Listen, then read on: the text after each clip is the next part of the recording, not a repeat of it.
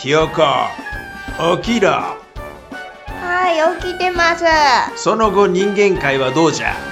あ、そうだった、そうだった。コメント来てます。40歳女性からです。何？早く読んでみろエンマ様、人間界訪問ありがとうございます。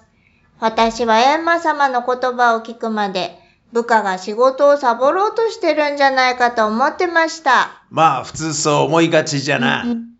でも、相手ファーストっていうことを聞いて、上司になって初めて部下の言い分をじっくりと聞いてみたんです。うむ。そうしたら、そんなとこでつまずいてたのかっていう話が出てきたんです。これはびっくりでした。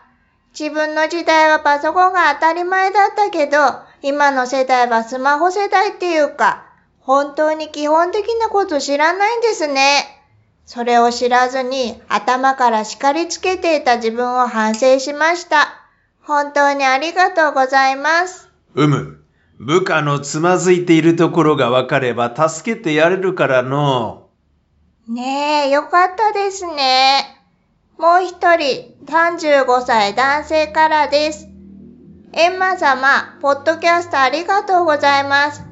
今まで私は妻がなぜ不機嫌なのかよくわかってませんでした。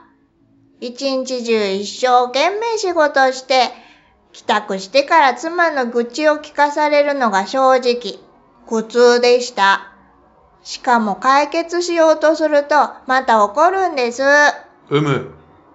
でもエンマ様の言葉を聞いてハッとしました。妻はアドバイスして欲しかったんじゃない。ただ寂しくて話を聞いて欲しかったんだと。自分本位で解釈することをやめて、相手が何を求めているのか注意するようになって、夫婦関係も大変良くなりました。それはよかったの。さらに、同じことを仕事にも当てはめています。私は車のセールスをしているのですが、今までは自社の車がいかに高性能か、どんな機能がついているのかを必死になって説明してきたように思います。それもありがちじゃの。でも、相手ファーストを意識して聞き出すようにしたら、お客様は性能も機能も実は求めてないんだっていうことが分かったんです。なるほど。それよりも、おばあちゃんが乗り降りしやすい車とか、お母さんがスーパーの駐車場に入れやすいとか、子供の部活の送り迎えに使えるかどうかとか、人それぞれいろんなニーズがあることに気がつきました。そうじゃの。おかげさまでまだ一週間ですけど、家庭も仕事も順調になりつつあります。これからもいろいろ教えてください。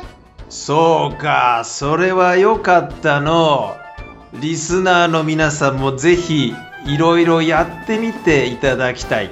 その上で困ったことがあったらコメントで質問してくれればなるべく答えるようにしよコメント、ぜひお待ちしております。う。来週も聞かぬと地獄行きじゃぞ。